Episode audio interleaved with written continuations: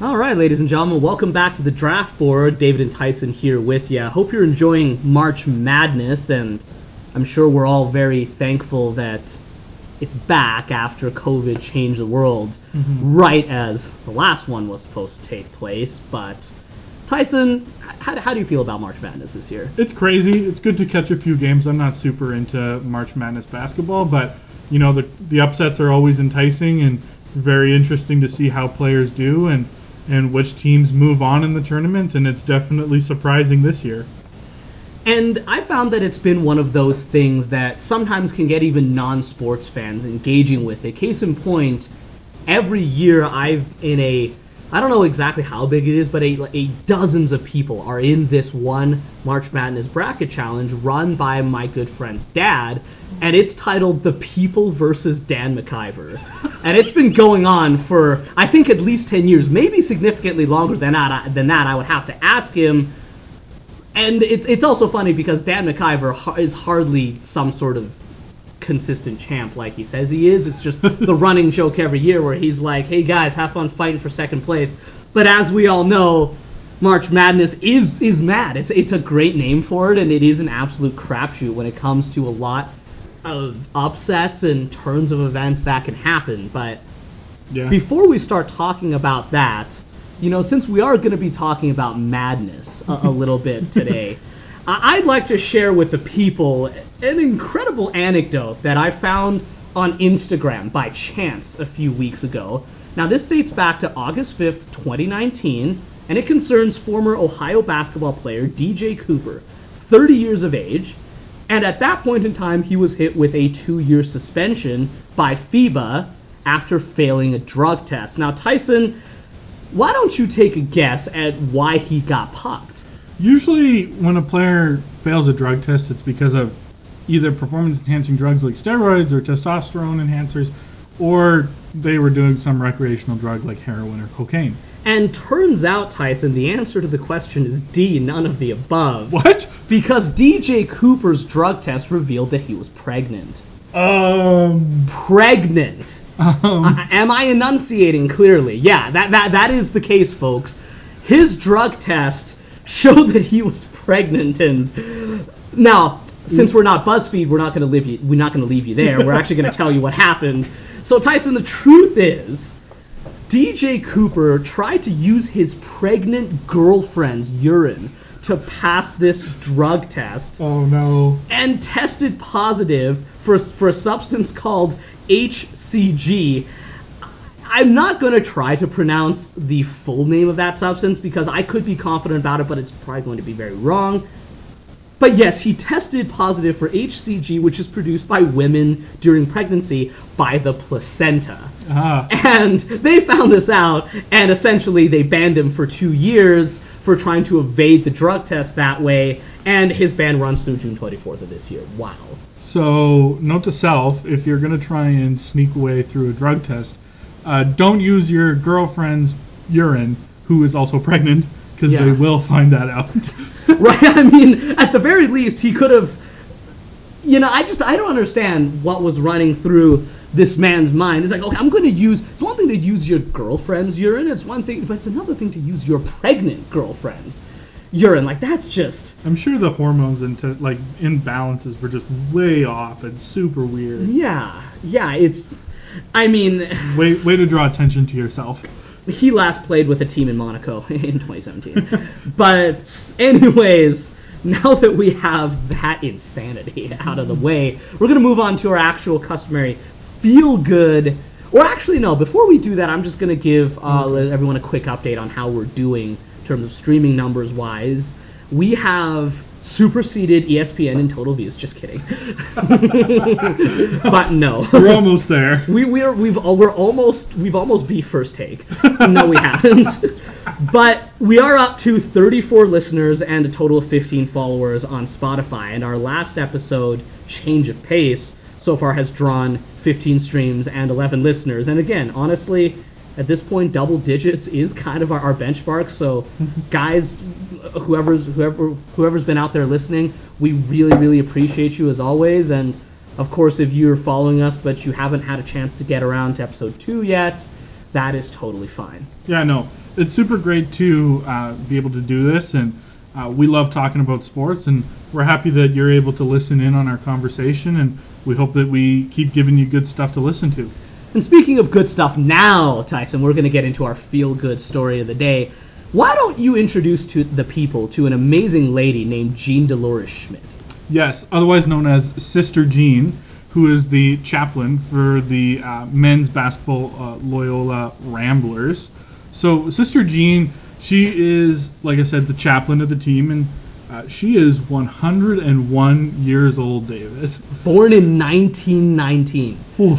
August 21st, 1919. She's almost lived through both World Wars. Almost. She's lived through the Depression and definitely World War II. She played basketball in high school. She went and got a degree in uh, from from Loyola as well. Uh, she was very active in the civil rights movement in the 1960s. So, and she loves basketball, and it's super great to see uh, these young men really come around Sister Jean and be able to really um, kind of feed off of that wisdom and that energy, and and they call her their their secret weapon, and uh, it's super great to see uh, Sister Jean uh, really lead by example and, and show these guys uh, how how to live uh, right, and you know prior to defeating the number one seed Illinois in the NCAA tournament this year. She incorporated a scouting report into the team's pre-game prayer about some shooting percentages and rebounding.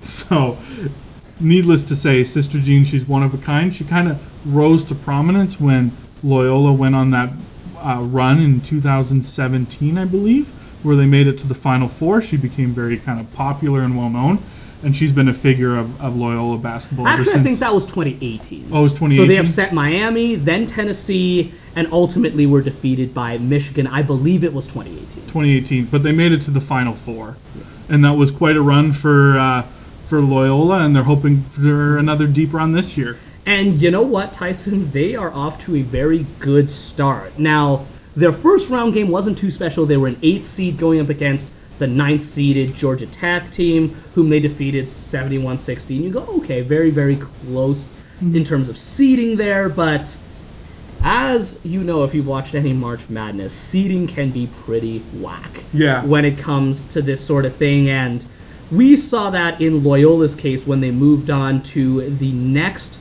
They proceeded to dismantle number one ranked Illinois, like you said, 71 58. Wow. Yeah. No, it's super interesting to see how these smaller schools do against bigger schools. Like Illinois is in a Big Ten conference. They're definitely a powerhouse school, even though they're maybe not the traditional powerhouses like they are in football, but they definitely do better in basketball than they do in football. So you know, those big conferences oftentimes have big schools that get a lot of notoriety. And, you know, uh, like this year, Kentucky and Duke both didn't make the tournament for various reasons. So it's really interesting to see these smaller schools from smaller conferences get a chance, and they have very experienced players, and they're able to put up what they can do against the best players in the country on some of the bigger schools, and and they're able to prove that they can also play basketball. And I mean, speaking of these upsets, how about we're just gonna we're just gonna run through a few of them for you folks. Oregon State, number 12, taking out tennis the Tennessee Volunteers, the number five seed, 70 to 56 in the first round. And then of course we have Oral Roberts. Now raise your hand if you picked Oral Roberts to make it anywhere out of the first round. This is a podcast, so you can't see us, but our hands are both very solidly down. and, and not only that, right? They take number two seeded Ohio State, the Buckeyes, and they take them out 75 72 and it's one of those things where you, you kind of learn to expect the unexpected with March Madness, and this was a great example of that. Now, if you were a salty Buckeyes fan, you're like, you know what, that was a fluke. There, there, somebody else is gonna stop them cold in the next round. Nope, they proceed to take out number seven Florida in the second round, and they've made it to a you know a Sweet 16. Not bad for a private evangelical university. For sure, yeah. Like uh, Ohio State was favored by many to be in the national championship game or even to win it. There were quite a few ESPN analysts that had had Ohio State winning the whole thing and they were gone in round one. And I know that for one uh, particular Vegas better, they had bet hundred thousand dollars for Ohio State to win it all. This is why you don't gamble, ladies and gentlemen. My goodness. I mean, maybe the, this person was thinking, oh, once Ohio State wins a couple rounds, gets some momentum, and they beat up on some lower ranked teams, they'll sell the bet back to the organization or to a third party or whatever and make a little bit of money off of this. But yeah, no, it's gone now. That's the Lord saying, you want to spend your money that way? Go ahead, son. See what happens. it reminds me of this one analogy on uh, on a TV show, and it was um, uh, great. Now I can go and place bets on college basketball, and and it was the main character going up and said, "Here's twenty thousand dollars," and then the cashier is like, "Would you like to place a bet, sir?" And he's like, "Nope, just take it." what show is this? It was Family Guy. Ah, Family Guy. Classic. Yikes. It sounds like something that would be on Family Guy. nope, just take it. Just, right, yeah, just take it. And uh, honestly, anyone who bet on third seeded West Virginia are probably feeling the same way because they fell to 11th ranked, or rather 11th seeded Syracuse in the second round, 75 72 on Sunday, which leads us to very interesting Sweet 16. Wouldn't you say, Tyson? You've got 12th ranked Oregon State and 8th ranked Loyola, which at this point, you know, it's kind of that underdog matchup that at this point people probably realize they're maybe not underdogs anymore. Yeah. And it's kind of whose mojo is going to keep going. And I'm, you know, certainly. Certainly, I'm sure Loyola fans are hoping that Sister Jean can mm-hmm. can continue to help propel them on. 15th ranked Oral Roberts is now dealing with number three Arkansas, and I mean those Razorbacks are they might be sweating a little bit mm-hmm. after seeing what Oral Roberts did to their previous two opponents. But then and then of course Syracuse is going to play second seeded Houston this Saturday as well. Of course, Tyson, that does leave some of our more traditional favorites. Gonzaga is still alive, and they're taking on number five Creighton as a one seed on Sunday. And, you know, Brennan, Pastor Brennan Dick, we've given you a shout out on this podcast before. Uh, we know your wife loves the Bulldogs, and I, I, I know a couple people who love the Bulldogs too. So hopefully they can hopefully they can avoid falling victim uh, in the Sweet 16. Personally, I picked the Michigan Wolverines, another one seed, to win it all in my bracket. Although, to be perfectly frank, that was more based on the fact that I love Wolverines as a team name, and I feel sorry for what their football team did this You- this last season. You like the name, not the team. I, uh, you know what? I also like the fact that with the stadium that can seat roughly 120,000, they have the biggest stadium in the United States. The Big House is a place that I, honestly, for a few years, I've wanted to go watch some football there. That's definitely a bucket list item, and thankfully it is a bucket list item because COVID means I'm not going to get in the stadium with 119,000 anytime soon, but that's okay. You know, we've got Michigan taking on fourth ranked Florida State. I, I forget if I mentioned this before, but Syracuse is playing Houston. Second seed, I, I think I did mention that before. 11th seeded UCLA is one we haven't talked about before, and they are facing number two Alabama mm-hmm. in the Sweet 16 as well. And this is my opportunity to say roll tide because I am a highly, highly bandwagon Alabama Crimson Tide fan. Again, because of the name and because I think roll tide is one of the coolest things that you could possibly say as a human being, not because I'm necessarily in love with the team. I'm not a big fan of Bama. I don't like Nick Saban and the football team, but you can't deny that they're good this year, and, and their football program is definitely good. Big shout out to the Pac-12 conference, a conference that is on the West Coast, usually doesn't get a lot of notoriety. UCLA, uh, Oregon State, Oregon, USC, they are all in the Sweet 16, and they're all from the Pac-12. That's really good representation from that conference. you know, I. I'm, I'm sorry, jog my memory. Is Ohio House State a Pac? No, Th- that, Oh, those aren't Pac. sorry, Oregon State. Oregon State. Oregon oh, State. okay, yeah. Yeah, I mean, un- un- unfortunately, I don't know my college conferences as well as I maybe should at this point, but you know, we're, we're learning. It's just that I, I heard it's a different conference, I think, but I, I heard a, a meme again because memes are great, right? Memes are But great. if people don't know, pe- supporters of the Ohio State Buckeyes say this very strange, obnoxious thing where they don't just let you call them Ohio State University. They have to say, no, it is the Ohio State University. And I saw a meme that basically turned that on its head and went the Ohio University because Ohio made it further than Ohio State. Ooh, yeah, that's that's tough because Ohio is definitely a much smaller school than Ohio State, and their athletic program is not nearly as developed as Ohio State's is. But it's really interesting and, and good to see the the smaller schools kind of get through and make those upsets. So Absolutely. And then, of course, rounding out our quick rundown of the Sweet 16 coming at you this weekend. Number one Baylor takes on number five Villanova, and number six USC takes on number seven Oregon in what on paper is another very evenly matched bout. So I'm sure all you college basketball fans out there are looking forward to this. yeah, it'll be exciting and it'll be uh, definitely not what we expect because it never is. No.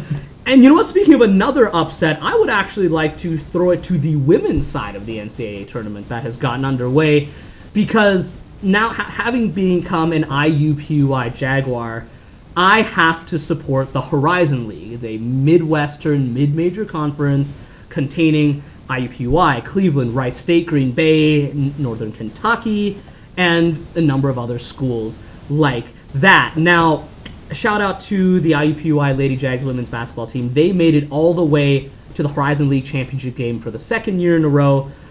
Unfortunately, last year they, they won it all. Tyson, they won it all.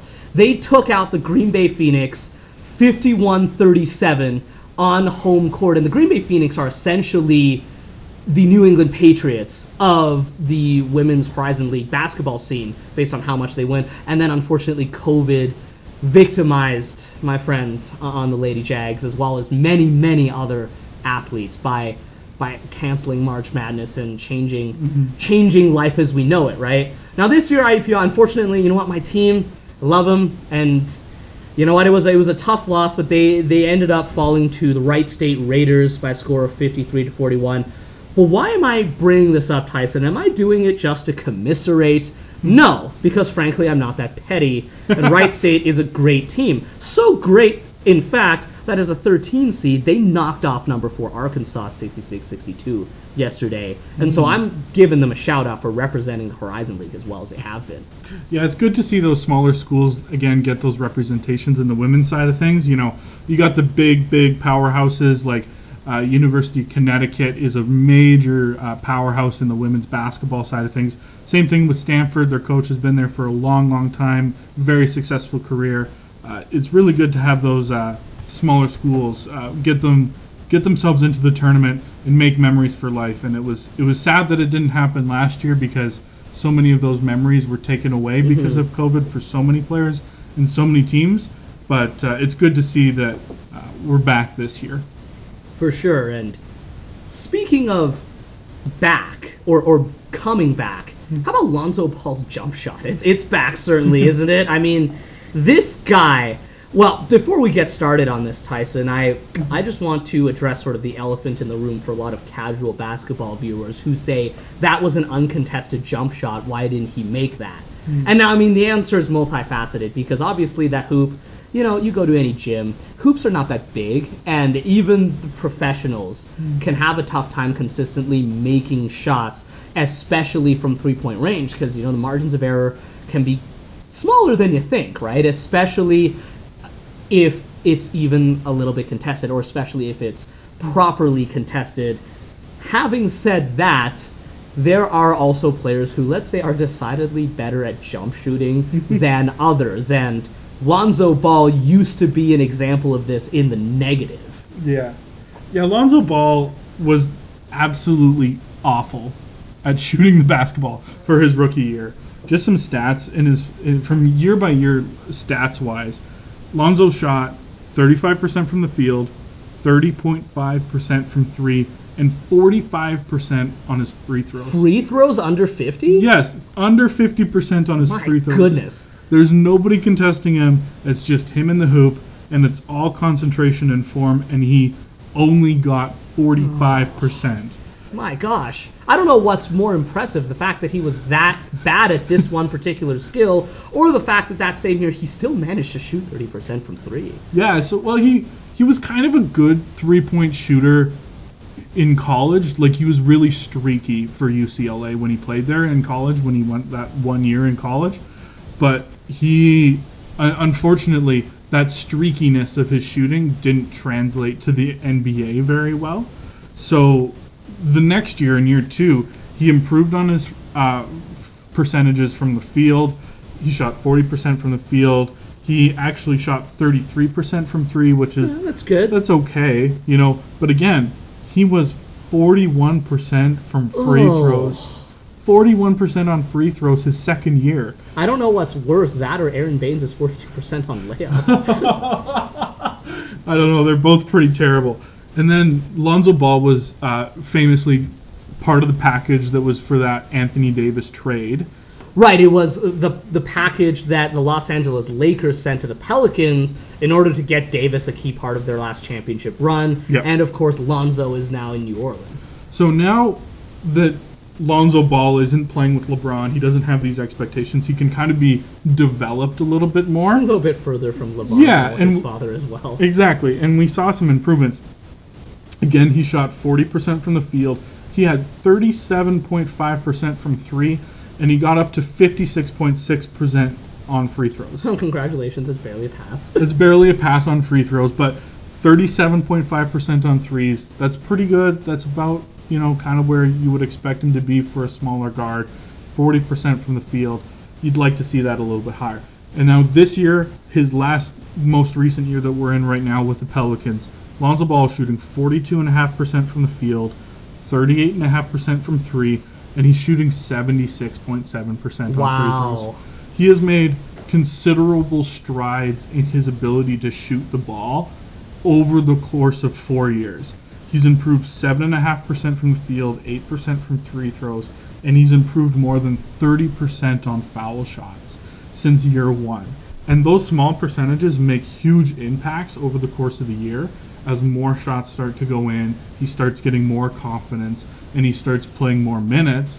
And because he can hit free throws somewhat consistency now, the coach can trust him out at the end of the game to make those free throws maybe when he's getting fouled. And as someone who has watched a few New Orleans Pelicans games in the last month or so, I can certainly say that he's passed the eye test in the ways that you described. I he is a knockdown shooter, a bit made kind of kind of in, mm-hmm. especially from three. He's had games where he has gotten very very hot from beyond the arc and has been knocking them down, contested or not. He's pulling up for early long shots, early, like I said, early in the shot clock, and he is actually making it. And you know, I I can't help but wonder if actually this almost certainly has something to do with it because you know Ball is a guy that used to have this weird unorthodox jump shot in which by he was drifting to his left Yeah. and, and launching and it was very very unusual and now he his form is much more conventional which almost certainly has something to do with his improvement as well as just the work he's put in Yeah, the work that he's put in to change his form to a more consistent form has definitely helped improve his shooting percentages, and that's something that definitely has been worked on, and it's been a focus of his game for the last few years, and it's why he's been able to get to this point where he's now a threat to score. Because his rookie year with the Los Angeles Lakers, he wasn't a threat to score when he was on the basketball court. You could basically have five guys guarding four players because you know, he wasn't a threat to score, he wasn't a threat to shoot.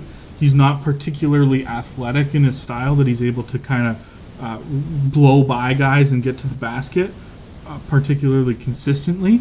So Lonzo Ball, when having the ball in his hands for his rookie year, he was essentially only a passer, and that's really all he could do really well. So now that he's added this other dimension to his game, he's able to be a more effective point guard because people have to actually guard him at the three point line because if they don't, Lonzo Ball can make him pay. And certainly the Pelicans are happy that he's making strides in this direction. You know what? They're a young team. They're still under 500 right now, 19 and 24. Although they did take out the LeBron-less Los Angeles Lakers, Hmm. 128-111 earlier today. And you know, with a guy like Zion Williamson murdering rims at will, you know, and with a guy like Steven Adams as a rock solid piece of granite in, in the middle, and Brandon Ingram, a, a mid-range maestro. You know, they've got they've got talent on this team, and hopefully in the next couple of years they can really put it together in the post Anthony Davis era mm-hmm. and make something of themselves. Now, speaking of jump shooting and players that don't really do it so well, we're going to talk about Ben Simmons. Now, if you don't follow the Philadelphia 76ers or you don't follow basketball, Ben Simmons is he's a bizarre specimen. He is well, he's born in Melbourne, Victoria, Australian, so he's kind of like he's an Australian American player, the third Melbourne-born number one overall pick in the NBA draft, following Andrew Bogut and Kyrie Irving. I did not know Kyrie Irving was born uh, was born there. Really? wow. Y- yeah, uh, I, the internet's lying to me, or you know what? It, it, it could be right, but anyways, I digress. Tyson, how many six foot ten, six foot eleven point guards exist in the NBA or at all? Uh, currently, uh, one, Ben Simmons. Right, right. So Ben Simmons has the body of a small forward, power forward, and he plays point guard. Which, if you know like two things about basketball, you look at sort of the roster sheet and you go, huh, it's a little bit unusual. Like it, it's actually a lot unusual. And you know what you can say about the guy is he's three-time NBA All-Star last year who's an All NBA defensive first team. Like Zion Williamson, he has kind of a penchant for murdering the rim, although not to the extent of Zion. He is a good passer, very, very athletic, can jump out of the building. But frankly, Tyson, the only thing that's more strange and anomalous than a six foot eleven point guard is a six foot eleven point guard who doesn't have a jump shot barely at all. Yeah, this one is weird. So Ben Simmons, he, like you said, he's six foot ten, so he's definitely got great size. He plays the point guard position, and he's been playing the point guard position his entire life, so he knows how to play it. But Ben Simmons, he's had five NBA seasons in his career, but he missed the first season due to an injury. So essentially, four years of playing time. And in those four years, Ben Simmons has attempted, for a total of 32 career three point shots. Wait, sorry, in five seasons? In five oh, seasons. My goodness. He's attempted 32 total shots from the three point line. Or in this era of basketball. In this era of basketball. The more concerning part is that he's only made five. Say that again. He is five for 32 on three point shots. So he's made an average of one three a season.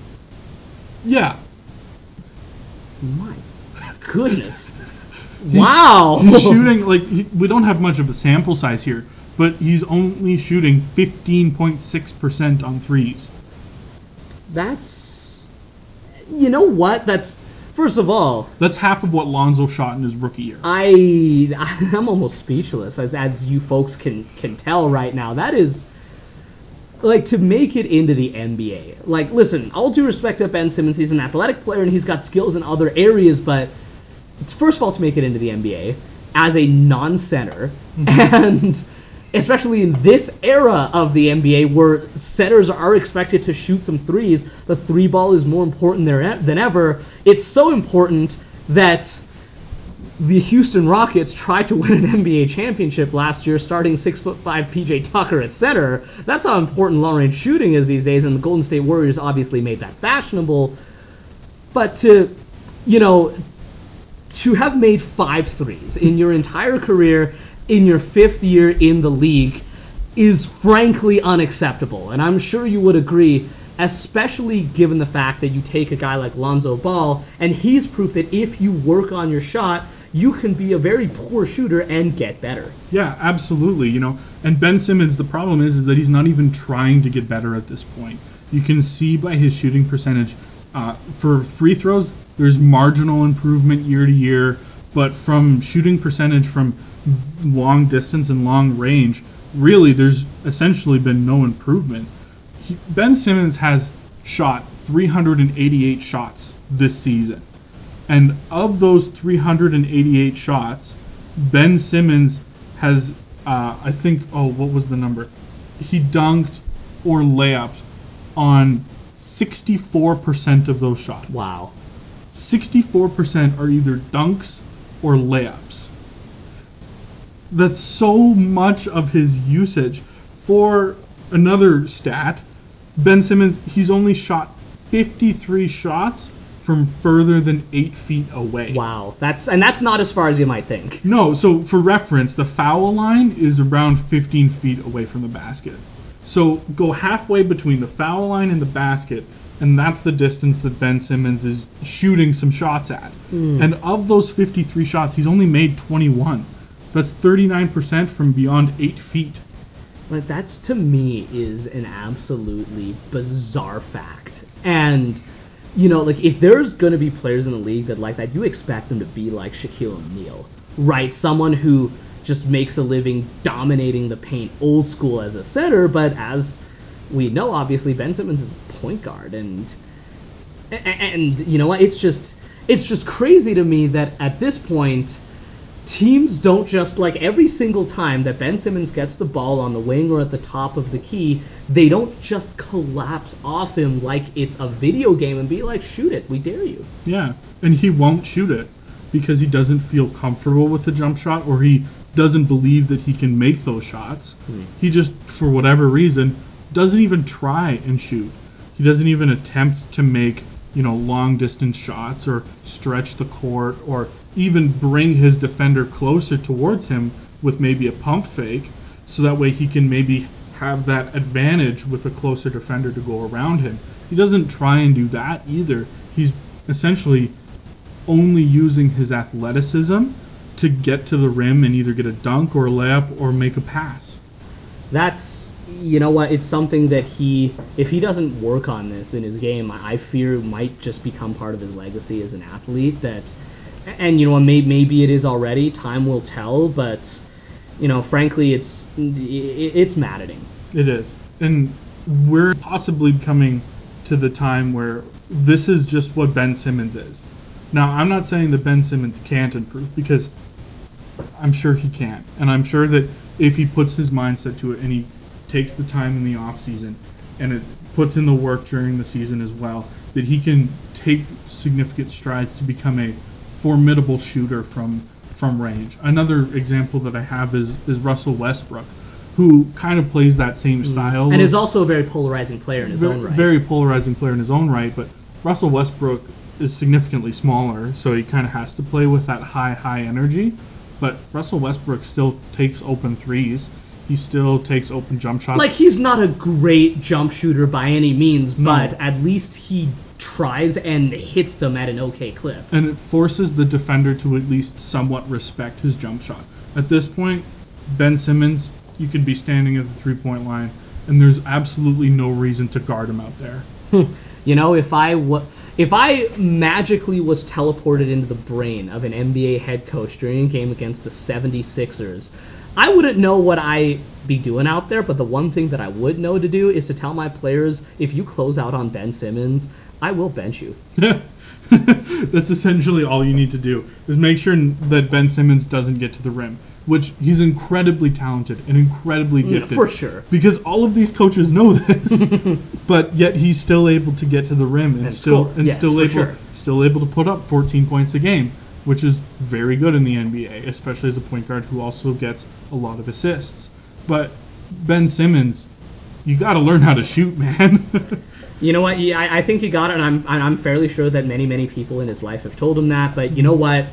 We can't comment too much on his his personal life, and obviously only time will tell what kind of an athlete he develops into and ends up being in in the NBA. Mm-hmm. A- And, now, folks, before we, in order to transition out of basketball, we unfortunately have to say goodbye to an NBA Hall of Famer, and that's Elgin Baylor, who passed away on the 22nd of March at the age of 86. Yeah, Elgin Baylor, he is oftentimes overlooked because he was on some of those really, really good uh, Laker teams. Uh, he was on uh, the Jazz as a coach, and he is sometimes overlooked. And he was a definitely an, an exceptional player, and he was an 11-time NBA All-Star. Uh, he was an NBA All-Star MVP this man definitely has a ton of credentials to his name, and he is a basketball icon, and he definitely will be missed. And I like what you said about him being rather overlooked because that was certainly the case for me. Now, granted, folks, full disclosure, I've only been a basketball fan for three years, so I am playing catch up Mm-hmm. big time on a lot of things, both as a fan and as a sports journalist, and I, and I will admit that readily. But Mhm. Elgin Baylor is a name that I, I didn't even come close to hearing, right? It's not even, like, obviously, he's not a LeBron James. He wasn't a Michael Jordan. He didn't have that kind of notoriety. He didn't even have notoriety like a Jeremy Lin, Right. right? Who was this sensation. But you know what? I didn't I didn't know who Elgin Baylor was until last year when I read a book for one of my classes in the IUPUI Sports Capital Journalism program called Basketball a Love Story. Now, I do have to say, if you care about basketball at all, at all, you need to read this book. It is an it is an oral history of the sport of basketball, compiled from hundreds of interviews, compiled by the likes of Dan Klores, Jackie MacMullan, and Rafe Bartholomew, and it is a highly intriguing eh, like read based primarily even on, on anecdotes, on on the players' words and on coaches' words, on you know com- on commissioners, and this was where I learned who Elgin Baylor was, and I learned that despite the fact that I had never heard of him, he was an like you said a multiple-time All-Star, exceptional player, a, a, a, a fixture on a lot of those Lakers teams, and you know the basketball world will miss him for sure. Yeah, he definitely will. You know, like he, he was overlooked a little bit because you know he played with Jerry West, and if you know Jerry West, he's the uh, NBA logo, and uh, He is the guy. He is the silhouette on the logo that billions of people just take for granted. right, and he played in the in the same time frame and in the same era as Wilt Chamberlain, and I believe Bill Russell a little bit as well. So, kind of like those guys are oftentimes looked as NBA legends, but we don't think of Elgin Baylor in that same category, and it's sad because I think we should, and he was definitely a great basketball player and and, a great man, and he'll be missed. Absolutely. Now, folks, let's transition to an update on the NFL team that Tyson and I both agree on, the Green Bay Packers. And one of the things that happened with them in recent history is that uh, they lost the NFC Championship to Brady, who won his seventh, and we're tad salty about that, but I'm over it. I'm not. Okay. Anyways, with that aside, back on the 14th of March, Aaron Jones has signed a four-year, $48 million extension to stay in Green Bay after they declined to franchise tag him. And so I know that you thought that Jones was on his way out, but you know, it t- turns out they were expecting bigger offers in free agency. His agent went and said that, but apparently those didn't come, and looks like Aaron Jones decided that he would rather stay in Green Bay then. So, anyways, like I said, four years, $48 million, with 13 million of those dollars guaranteed, and a $13 million signing bonus on top of that. Not exactly what Dak Prescott is getting paid, but to be perfectly honest, it's kind of nice to take a break from these massive, gaudy contracts like that. I mean, he's a running back, he's getting paid very, very handsomely. Now, Aaron Jones obviously is an established playmaker. He has rushed for over 1,000 yards and added over 350 yards through the air in each of the last two seasons, accounting for 35 total touchdowns in his previous 34 games. Now, that is none too shabby, and he also improved as a pass blocker uh, on third downs last year en route to his first Pro Bowl. Now, some fans might still be nonplussed with Jones's performance in said NFC Championship earlier this year. Yeah. Six rushes, 27 yards. Four catches for seven yards, and two fumbles, one lost. Is not a good look in a game that big, but Yeah, that- obviously everyone falters every now and then. Everyone's human, and barring the unexpected, Jones should remain at least a top 10 running back with skills in every department of his position. Yeah, I, I believe so. You know, uh, again, it's tough to go back and remember those two fumbles, particularly the one that he lost in that NFC Championship game. But you know, you laid out all the stats for Aaron Jones. His production has been incredible, especially for you know that offense. He seems to fit very well in that backfield sure. with Aaron Rodgers. And you know, in the NFL, the way it is right now, you need a running back that at least has some skills coming out of the backfield receiving the ball. And Aaron Jones has shown that he is more than formidable in doing that. So, you know, he can catch the ball, he's a red zone threat, he can break off big runs. He's definitely got a lot of talent. And, And he's got s- surprising power for a five foot nine running back. He is not the biggest guy, but he's very compact with excellent balance, and Mm-hmm. we have both seen him break some tackles and grind out extra yards too. Yeah, for sure. Uh, you know, his ability, like his low center of gravity, definitely helps break tackles. And you know, Aaron Jones is a, a very good back, and he was going to get paid. Uh, I'm, like you said, he definitely didn't expect the offers to be kind of as low as maybe they were expecting to be. Low is a relative term. Low is low is definitely a relative term, but Aaron Jones, he could have taken more money to go elsewhere, but he took a little bit of a pay cut because let's let's face it, this works really well. Let's not ruin it for Aaron. Let's not ruin it for the Packers. for sure. Now, obviously, that does leave an odd man out of the backfield in relation to last year, and that man ended up being Jamaal Williams, who was drafted in 2017, the same year as Jones. Ironically, Jamaal was drafted in round four, Aaron was drafted in round five, but you know, it's funny how sports work sometimes. Jamaal Williams became Aaron Jones' backup in Green Bay, but he was still a very solid number two running back, contributing at least 460 yards on the ground and 210 yards receiving in each of his four seasons. That's very good if you're a committee guy. He's got great energy. If you've watched Packers games, you've probably seen him dancing on the sideline. Everyone who knows him says he's a great figure to have around in the locker room. Tough runner, powerful runner, like I said, receiving aptitude but he has interestingly enough signed with the NFC North rival Detroit Lions in free agency.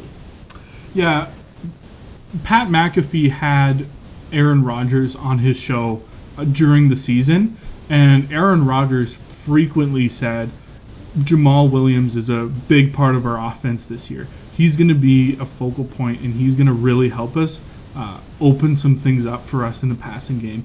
And it may not look like it by his stats and by his yards, but because of how our offense is going to be used with kind of multiple running backs, Jamaal Williams was going to be a big part of that. And I think we saw that.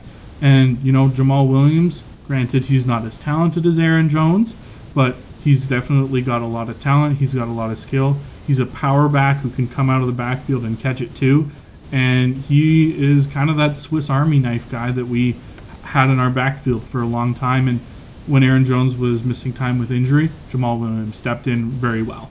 For sure, but now that Jamaal Williams is gone, the number two spot in the Packers backfield goes, of course, we're swapping a Swiss Army knife for a battering ram. A.J. Dillon, the second year man out of Boston College. And frankly, folks, I'm going to go ahead and out myself as a measurables addict. And You love it. I love it, and here's why I love it. Six feet tall, 247 pounds.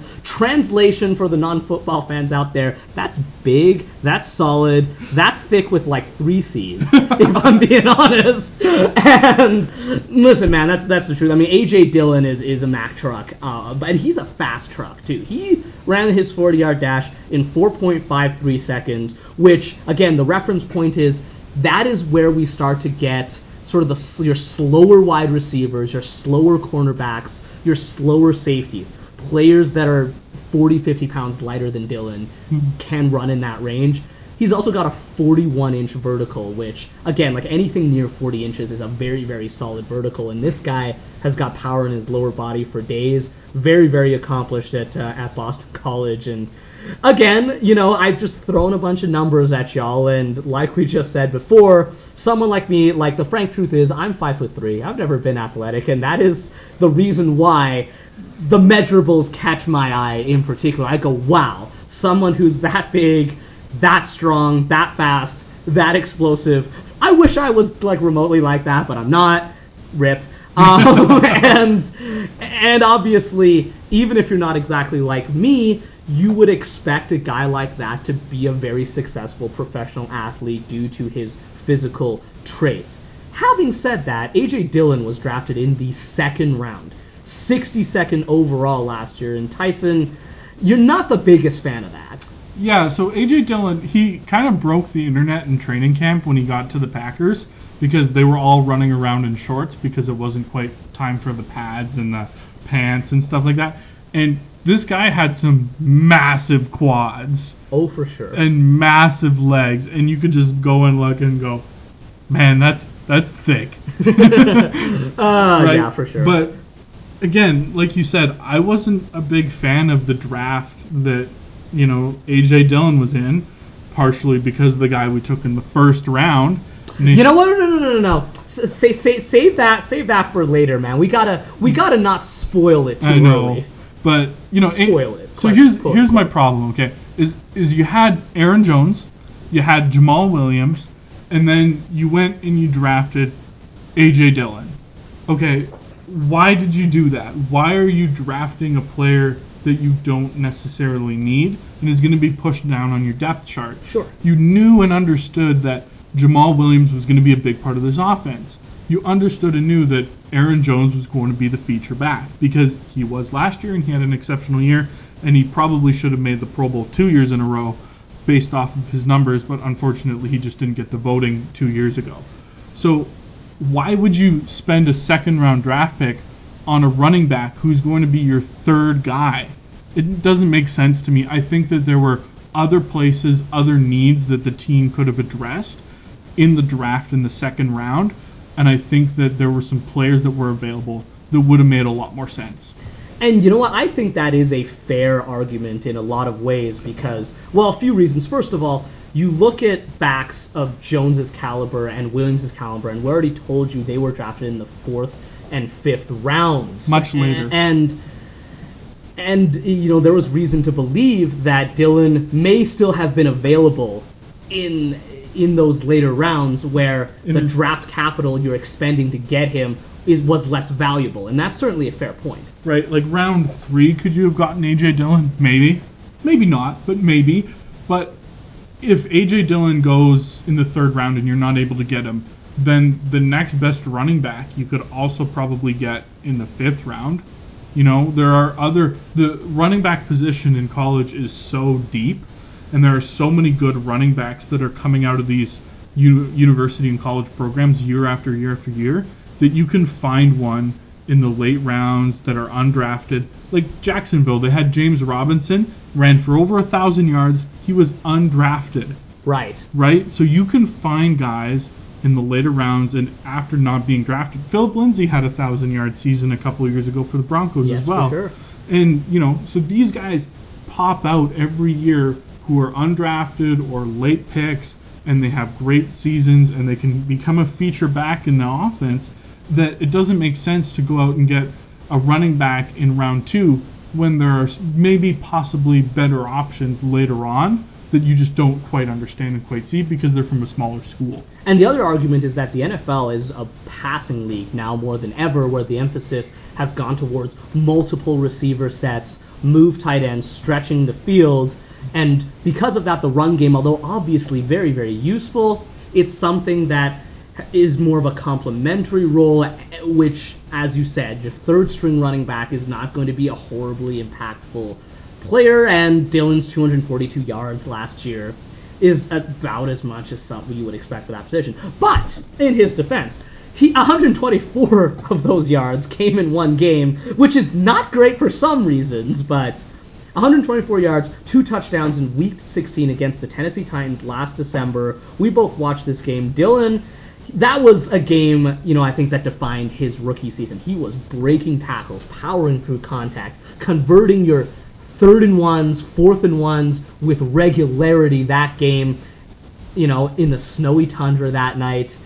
He, he he's flashed his potential, and one of the things that really did impress me about his college record is that he is not just a pound it between the tackles guy. Like he does have the ability to run to the outside. He's got a very good burst for someone his size, and he's got great size to pass block, although he needs to work on his footwork. But you know, either way, he is the number two back now, or at least he darn well should be. Hmm. And you know, I, I love a good run game. I love a freakish athlete like that guy, and I am definitely a bit more optimistic about what he can do than maybe you. I think that with an increased workload, he could be a great complement to Jones, kind of have that stereotypical thunder and lightning backfield, or at least that's what Packers fans hope for.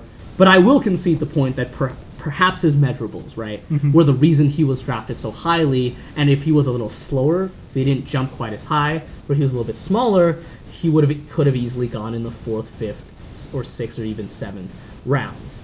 Now, having said that, he was not the most controversial pick Green Bay made last year, hmm. which we alluded to before, hmm. which brings us to some real madness. Tyson, take it away.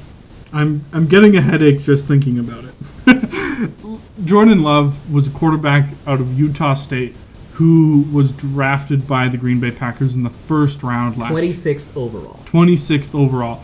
And the Green Bay Packers not only drafted him in the first round, they traded up to get him. From 30th to 26th, if memory serves. So a little bit of a, uh, they had to pay a little bit extra in draft compensation to go up and get him. So it's not like Jordan Love kind of fell to them in their their pick and they were like, oh, he's the best guy available. Uh, we're gonna, you know, we're gonna take him now because he's just the best guy on our board. That wasn't the case. There was a purpose behind this of we're going to trade an additional asset or two assets, I can't quite remember what the trade was, to trade up spots to get Jordan Love. And I'll give you credit, Jordan Love had a really good sophomore year, but Jordan Love was playing for Utah State in the Mountain West Conference, which A premier football conference in the United States. Just kidding. It's no, really. it's it's more like a pillow fight conference. A. like the there aren't any top 25 ranked teams in that conference. There aren't too many players that come out of the the Midwest Conference that are, you know, drafted at all. There definitely aren't any national championship favorites coming out of that conference. It's really tough. It's really tough to see that conference is kind of a pipeline for NFL talent. And I guess you know there's a chance that you know players come from where they can, and you know I don't know Jordan. You know he chose Utah State. I'm not sure if he had any other options or not, but for whatever reason he went to Utah, Utah State and he played and and I'll give him credit. He played well in his sophomore year, but you know with Aaron Rodgers, who is a premier quarterback, he's going to go into the Hall of Fame. He's won Super Bowl for you. Why would you take a quarterback when you still have four years on your contract with Aaron Rodgers? Now, I'm going to be the moderate in the room because, to be honest, I didn't hate the pick as much as a lot of Packers fans did. And, well, first of all, the reason why we're bringing this up is that Tim Boyle, Rodgers' backup for the last three years, has joined Jamaal Williams in Detroit. Hmm. Kind of an interesting coincidence there. He signed in the last few days after Green Bay decided not to extend him. Love is entrenched as the number two quarterback in the tundra, and that's why we're revisiting this this topic. But but here's the thing, Tyson. I think that before this season, nobody would have expected Aaron Rodgers to throw 48 touchdowns a- at the age that he is 30, 36, 37. He ha- doesn't have a great many years left, and this is what I've been saying honestly to you since last year. Aaron Rodgers is not young anymore, and he has taken a ton of punishment over the course of his career. Multiple major surgeries, the most recent of which was a broken collarbone like frankly, I would have been happy with 30 touchdowns out of Rodgers and and a step back. The well, 30 touchdowns for, from him last year and a step back this year. Now, obviously, he showed us that under Matt LaFleur's scheme, he does have more than, frankly, than I anticipated. His third straight MVP, he accounted for 51 total touchdowns as you know, an absolute juggernaut on offense. Okay, but the thing is, is that no matter how you slice it, Aaron Rodgers doesn't have much left. I mean, optimistically, two years left of anywhere near this level, and I think that's that's about all you can ask for him. And if he uh, ask from him, if he gets you more than that, I think that's that's great, but it's not necessarily going to happen. And so I am someone who believes in preparing for the future. And let's be real, the worst time to draft a quarterback is when you absolutely need one. That's why there are such bidding wars and drafting blunders o- about over quarterbacks, right? Year after year after year, there's you know no more than about 12, 15 good to great quarterbacks in the league at any one time. So you know, I don't, I don't hate the pick, but I certainly understand why there's cause for concern in Packerland. Yeah, like there was a lot of. Here's my rebuttal: is that Aaron Rodgers and the Green Bay Packers under first-year head coach Matt LaFleur won 13 games. Now, Aaron Rodgers was very efficient, didn't throw many picks, but he also didn't throw very many touchdowns because Not by his standards. not by his standards, you know, and, and that's something that we weren't necessarily used to or accustomed to.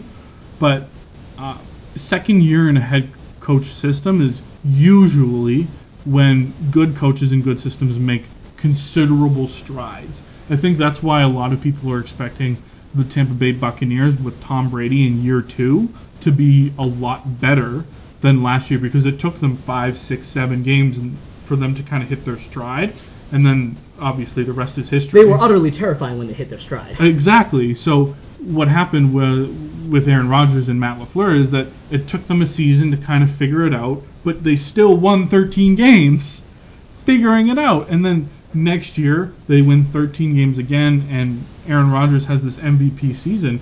It's not like this necessarily came out of nowhere. I didn't think that anybody would have expected Aaron Rodgers to win the MVP this year. I think that was a lofty expectation that nobody had.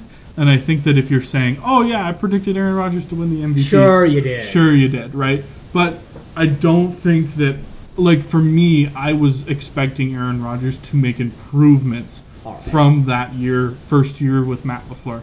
And you know, you said that we don't know how many more years that Rodgers has, and Especially with that injury history. and it's it's good. And I'll give you that that he has more injuries than Tom Brady does, but I don't see why Aaron Rodgers can't play at a very high level to the point where you can win Super Bowls until he's 40. I don't see why he couldn't do that. Now, granted, that's all about health, and that if he if he gets hurt, then we're gonna start having a lot of problems, and that's when you might need a Jordan Love. But right now, I don't think that there's a necessarily a need to draft Jordan Love. At least there wasn't last year. And like I said, there were definitely other needs that could have been filled with that draft pick. For sure. And now, before we talk about those other needs on which we are fairly in agreement, I just want to set the stage for our listeners for what Jordan Love might bring to the table. Because let, let's let's not just talk in theoreticals here. Let's talk about what the man did. You alluded to his sophomore year at Utah State. He threw 32 touchdowns against six interceptions in 2018. You know what? Might not have been the toughest conference, but those are good numbers. Mm-hmm. His junior year was when things started to fall apart. Obviously, he threw 20 touchdowns and a full 17 interceptions, including six games with multiple picks. That's bad. It, it certainly is. That's bad. And, and, you know, I, I took a look, a bit of a look at his college tape and mm-hmm. his scouting report, and what it does show is plenty of arm strength, athleticism to move the chains, and you know what? Even accuracy. There were times in his college career where Jordan Love ripped field side throws very deep and was able to hit his receiver, give his receiver a chance to catch a ball that was hard for the DB to make a play on. But of course, his tape also shows some very erratic play and deficiencies in decision making in particular. I noticed, and some journal, some other journalists did as well, is that he tended to either miss or underestimate underneath defenders. And in that junior year, many of his picks were thrown to a linebacker sitting in the short middle of the field, which is not that's not a disguised coverage, and it's cause for concern for sure. hmm Yeah, that's yeah, that's concerning. You know, and and I'll give you I'll give him credit for this. They had to switch coaches because And an insane amount of turnover along that offense in his junior year as oh, well. was there? Oh, there was he was essentially playing with almost an entirely new slate of wide receivers Ooh. that were sorely, sorely lacking in talent compared to the group he had in 2018. And frankly, when I looked at the tape, there were multiple plays where his receivers were dropping 50-yard bombs, would-be touchdowns, mm-hmm. and they certainly failed to create separation and make plays in a way that he was used to in 2018. So when you combine that with the new head coach, that's a problem. Yeah, that's tough. Yeah, because I noticed like after that really good year that Jordan had in his sophomore year, the head coach left for a job in Texas Tech. Now Texas Tech, good program. They're a Power Five school in the Big 12. They that's kind of a good job, and I understand why a coach would want to leave, you know, Jordan Love and, and Utah State and go live in Texas where there's no state tax and you get to coach And a lot of guns. yeah, and you also get to coach a team in you know a Power Five conference, and and that's definitely enticing and and you know it's a it's an upward move in a career. Patrick Mahomes' is school, I believe. Exactly, right? So you can definitely get some quality talent there at Texas Tech. But when we look at the the next year with all of this turnover and uh, a new coach and probably a new staff as well and pieces moving in and out and that is very hard for any quarterback and I think it showed in the tape. hmm Well, anyways, we're going to have to see what Jordan Love can do now that he is the number two quarterback. You know, Lord forbid if Aaron Rodgers gets hurt, we might have to find out the hard way how, what he has in the tank. But, Yeah. you know, it's something that, frankly, is up to chance. And I think that it's one of those draft picks that will be remembered in history as either brilliant or terrible. There's probably no middle ground. Uh, Probably. We'll see. Now, to sort of wrap up this section, we did allude to the Packers' positions of need, and in my opinion, that would be interior defensive line and inside linebacker. And I'm sure you would agree with that.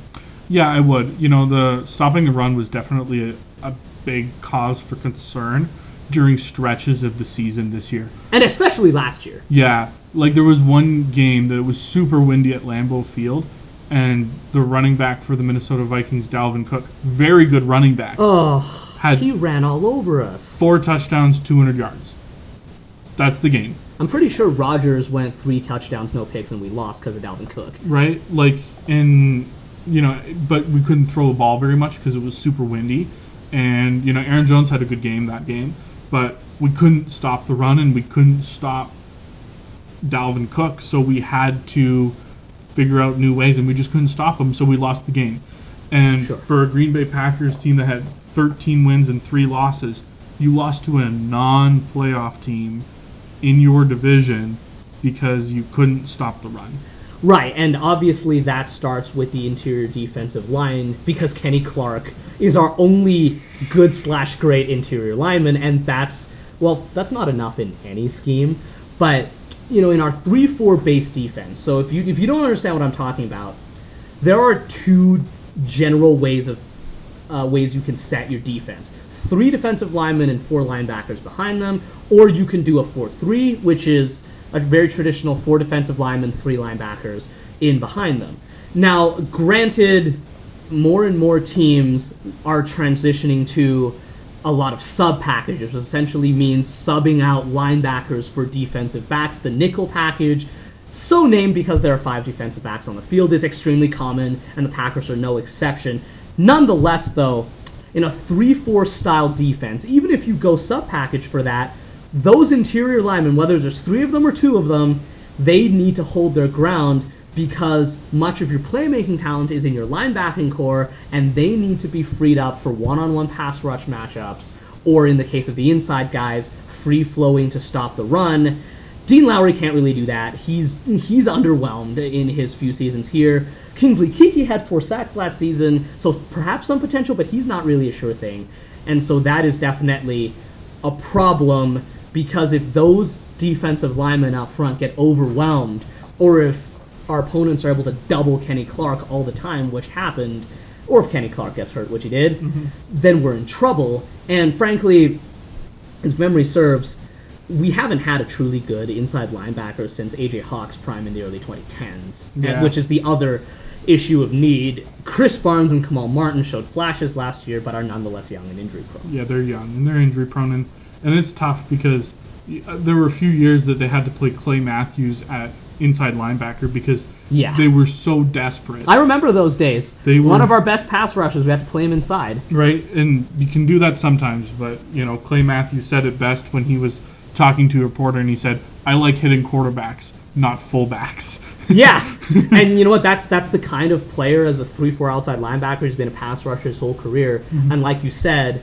that lack of depth at linebacker has created essentially personnel mismatches for the Packers. And now, why don't we take a look back at the 2020 draft and see what we could have done to address these areas of need if we don't pick Jordan Love?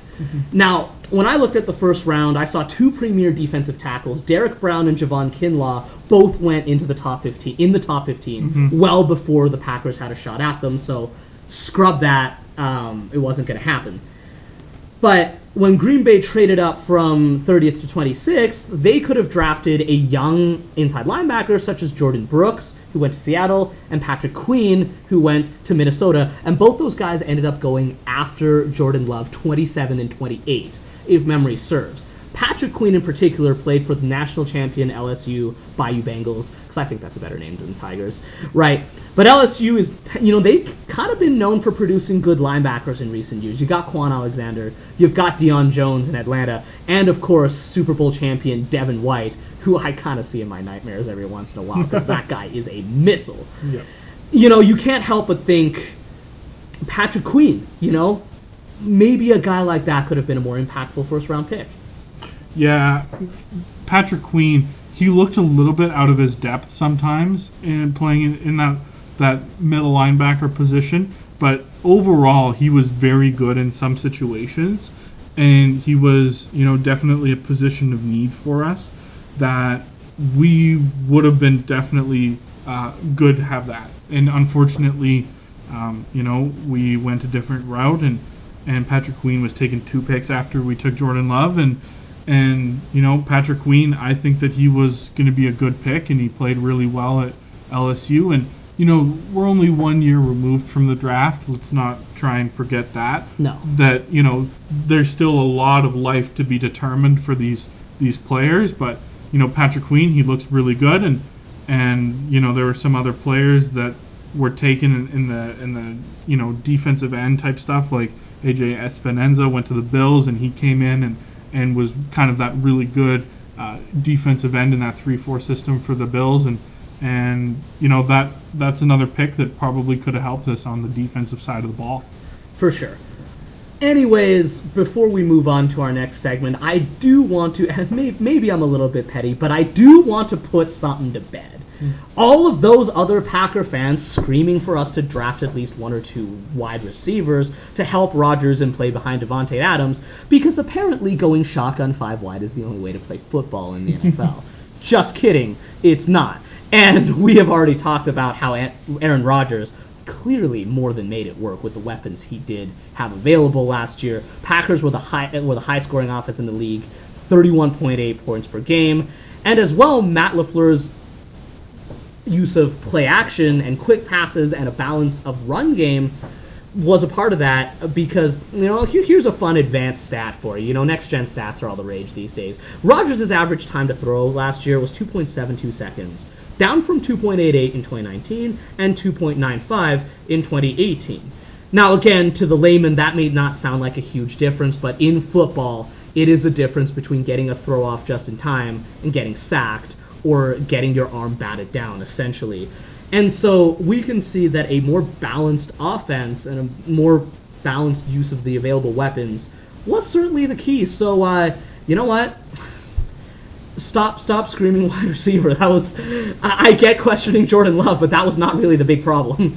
Yeah, I think a lot of people look at the Packers draft and they go, "Oh, the Packers haven't taken a skill player in the draft in a long time," which is true, but they've also had exceptional drafts and, and developing players in late round talents. Like Aaron Jones went in the fifth round. Davante Adams was a second round pick. Mhm. They've been able to develop skill players from later on in the draft, and those skill players have now helped the Packers. And you haven't had to need to draft one of those guys in the first round.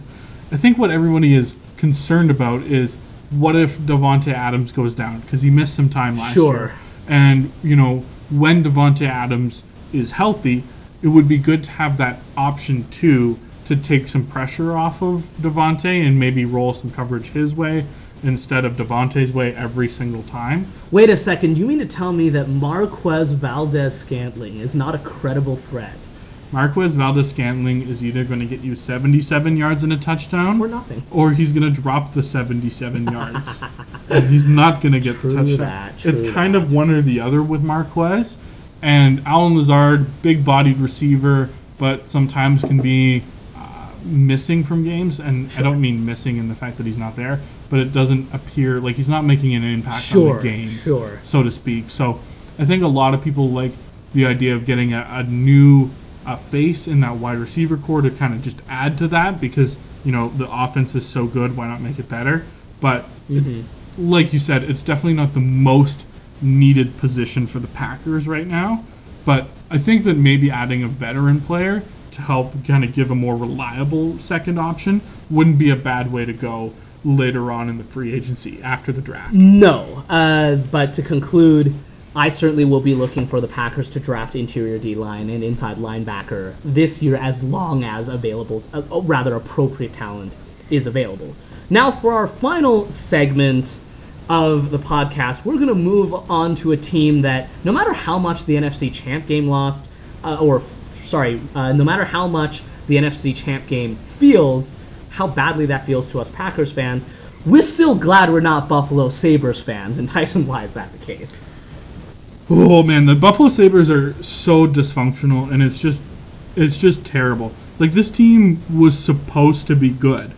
And that's why they went and they got Taylor Hall in the offseason and they gave him a one year eight million dollar contract and they expected Taylor Hall to play with Jack Eichel or play on that second line with Sam Reinhart and Jeff Skinner would be playing on that first line. A lot of name power there, by the way. Like Right. if you look a few years back, every single one of those guys is top six or better. Right, and you know Jeff Skinner, former 30 goal scorer, Taylor Hall, former league MVP, Jack or Jack Eichel went right behind Connor McDavid, And certainly deserving from a talent standpoint. and certainly deserving from a talent standpoint. Kyle Okposo used to be a very solid 20, 30 goal, 50, 60 point power forward with a lot of size. Yes, Good player too. yeah, all these guys good players. Jack Eichel's probably going to be the number one center on the Olympic USA hockey team, or at least the number two center behind Auston Matthews.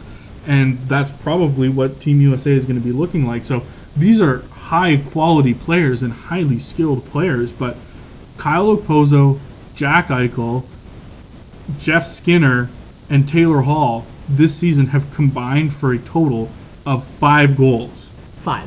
Five. Oh, that's that's that's kind of like a Ben Simmons three point shooting. stat. Yeah. Wow. and the Buffalo Sabres have played 30 games, oh, and they cost $33 million on the cap. That's almost half. Which by the way, again, in the NHL, much less money involved. It's much much smaller salary caps than something like the NFL. In case you didn't know, but nonetheless, that's a big chunk. And it was at this point because they had a couple of injuries and such, like Jack Eichel, he's been out with some injuries, that they had a first line. This was their first line, David. Taylor Hall, Riley Sheahan, and Tage Thompson. Inter-. Ah. Do That's kind of interesting in a less than ideal kind of way because from what I remember, Riley Sheahan's kind of one of those middle six, bottom nine for two-way forwards, and Tage Thompson. Well, let's just say he's not an offensive star. Uh, let me put it to you this way: Riley Sheahan once played a full season without scoring a goal. Perfect. For and he is your center, first line center. Great. That is not ideal. So Jack Eichel and Skinner and Hall and Okposo, they haven't been good enough, and Taylor Hall is definitely a part of that. The Buffalo Sabres, they're last in the NHL, and it's not close. Ugh. It's not close. They're last in the NHL, and the Ducks are second last, and the Ducks are eight points ahead. Sabres are 6, 20, and 4. Not even double-digit wins in 30 games. That is that is a bit less than less than ideal. They have lost 14 games in a row. Great. That's really bad. Sure is.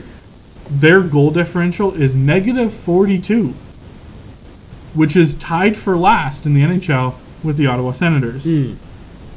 The Buffalo Sabres have won two games at home. Hmm. Two games at home. This is really bad. Well, like then it begs the question, right? How did we get here? Yeah, how did things get this bad? And and it starts with ownership. And from what I understand in the Buffalo Sabres executive suite, leadership in there is kind of like a chartreuse platypus. It doesn't exist. Eh. it doesn't exist. Okay, leadership is apparently not to be found. The owner and CEO of the Buffalo Sabres is Terry Pegula. Made his money in natural gas, bought the Buffalo Sabres, and eventually the Buffalo Bills. Bought the Sabres in 2011. It was Terry Pegula's decision to fire 22 staff in June. Right when he had this name-heavy roster. Yes. Interesting. They Not fi- in a good way though. No, they fired 22 staff because they didn't make the playoffs. This is clearly not the time or place to fire all of your staff, right? When you choose to fire 22 of your staff, you're signaling to the to the organization it's time to start over. Sure. Not that you're on the cusp of winning and making the playoffs, right? So then Terry Pegula decided, okay, we're gonna hire Ralph Krueger. Now, Ralph Krueger, he has some experience in the NHL. He was a very successful uh, hockey coach over in Europe. Came over, and was an assistant for the Oilers. Eventually took over for the Oilers in 2012, 2013, that lockout shortened season. He was the head coach of the Oilers for one season.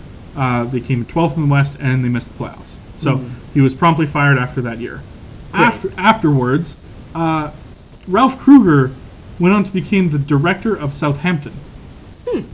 Uh, A soccer club, or in case of uh, European lingo, football club. Yes, he was the director of Southampton, uh, the in the English Premier League, and after his contract expired in the, at Southampton, he was hired to be the head coach of the Buffalo Sabres, and was promptly fired after 12 games of losing. Fantastic. So they haven't lo- they haven't won a game since uh, since Krueger was fired.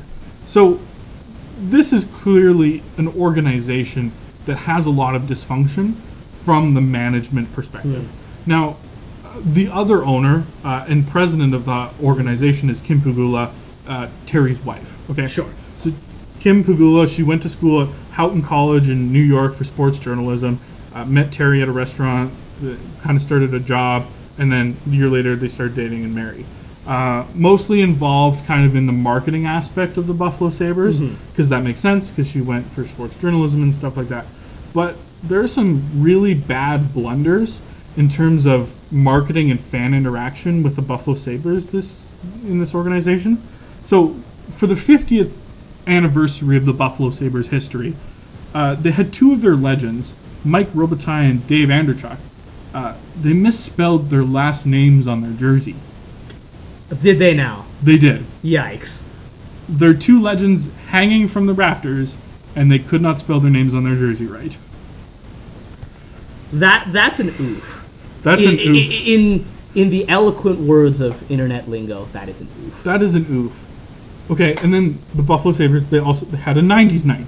Now, in this 90s night, there was no representation from the black Big Buffalo jerseys, which was worn for most of the 90s. There was no representation of that, which is kind of confusing. It and, is. And it's one of the most popular fan favorite jerseys of all time. And the Buffalo Sabres just refused to acknowledge that, I guess. It made no sense. Anyways, later on, their alumni, some of the Buffalo Sabres alumni, was doing a charity event. But these these players were wearing knockoff jerseys. Knockoff jerseys. They were not wearing original jerseys. Players took photos with fans who had the actual oh jerseys. Oh my goodness. And you could clearly see like there was like lines missing, there were certain patterns and colors that were off, there were things that were missing from the jersey. It was really bad. You had Buffalo Sabres alumni going out and wearing knockoff jerseys for a charity event. well, as embarrassing as all of that is, certainly there must also be a player development or player management angle as to why they're in this situation. You know, searching for their seventh head coach in nine seasons and sitting on a dumpster fire that's only growing bigger. For sure. Uh, like the Buffalo Sabres are very thin at staff because Terry Pegula fired 22 staff and didn't hire anybody. So they have nine members of their hockey operations department, and that's including their heads of scouting. They have seven total scouts. Only seven. That's not very many. Mm. And then you have interim head coach Don Granato, who has zero coaching experience, or head coaching experience, sorry. Then you have assistant Mike Bales, video coach, and a video coordinator. And then they have four developmental coaches, and two of them whom are currently interim assistant coaches. Hmm.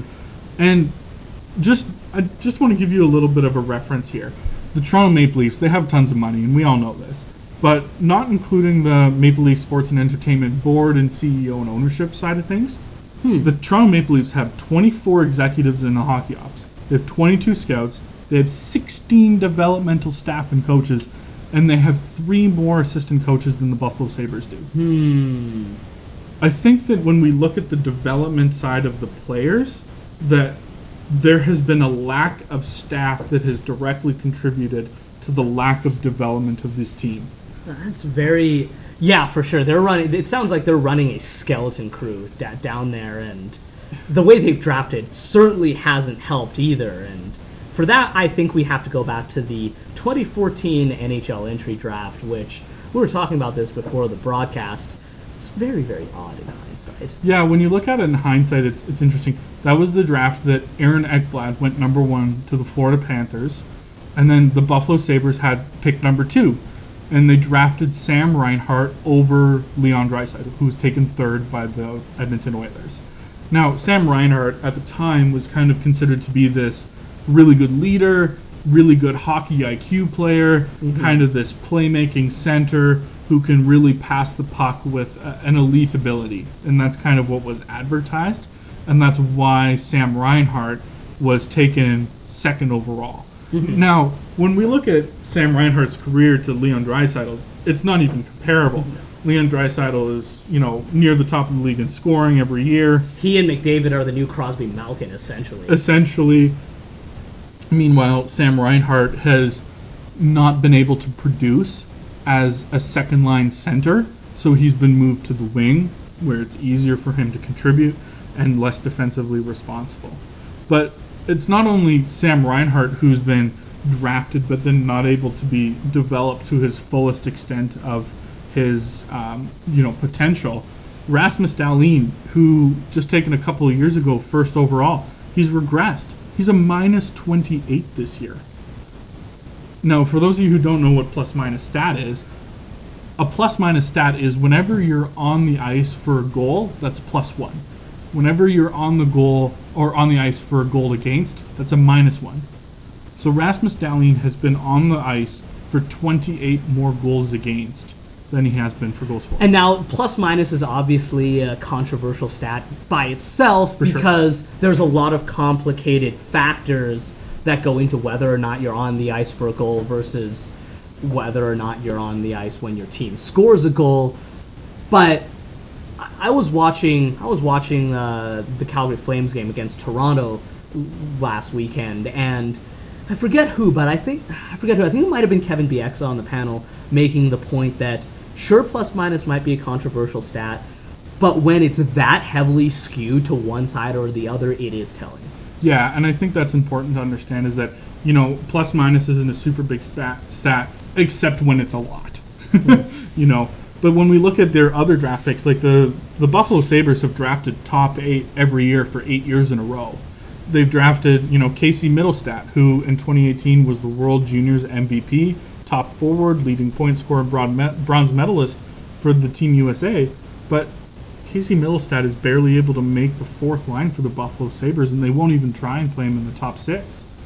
Alex Nylander, like his brother William playing in Toronto, is highly skilled offensively, but Alex Nylander wasn't developed well, and he was traded to Chicago. So there's a severe problem in this organization with developing young talent, and the answer simply cannot just be, oh, we're just going to get better through the draft because it's proven that the Buffalo Sabres don't take their draft picks and develop them into NHL players. Well, y- as true as that might be, at least you weren't the team that drafted Sam Bennett fourth overall. Ha, okay, we're, we're gonna move on from that point because you know what? The, these oddities do happen, and sometimes players just pan fail to pan out. And while we're on the topic of visiting the 2014 draft, 50 goal threat David Pastrnak falling to 25 will never not be strange. No, that that's a tough one. Boston lucked out. Oh man, that's a tough one for me as a Leafs fan to swallow because if, if Pastrnak was on any other team, I would love him, but because he's on the Boston Bruins and he scores against my Leafs so often, I can't love him. Sure, fair enough. But in any case, I suppose we're going to have to see what happens to the Buffalo Sabres from this point out. They this we hope for their sake is rock bottom, Yeah. but this is a puzzle that is going to require some serious effort to solve. I think I think the first step is for the owner Terry Pegula to realize that since he's owned the team in 2011, the team has not been in good shape. They haven't made the playoffs. So I think it's time for Terry Pegula to step back and hire a president of hockey operations to kind of run the team, so to speak. And I think that would be the best place to start is is getting somebody who has a lot of experience to help facilitate this rebuild and help out general manager Kevin Adams.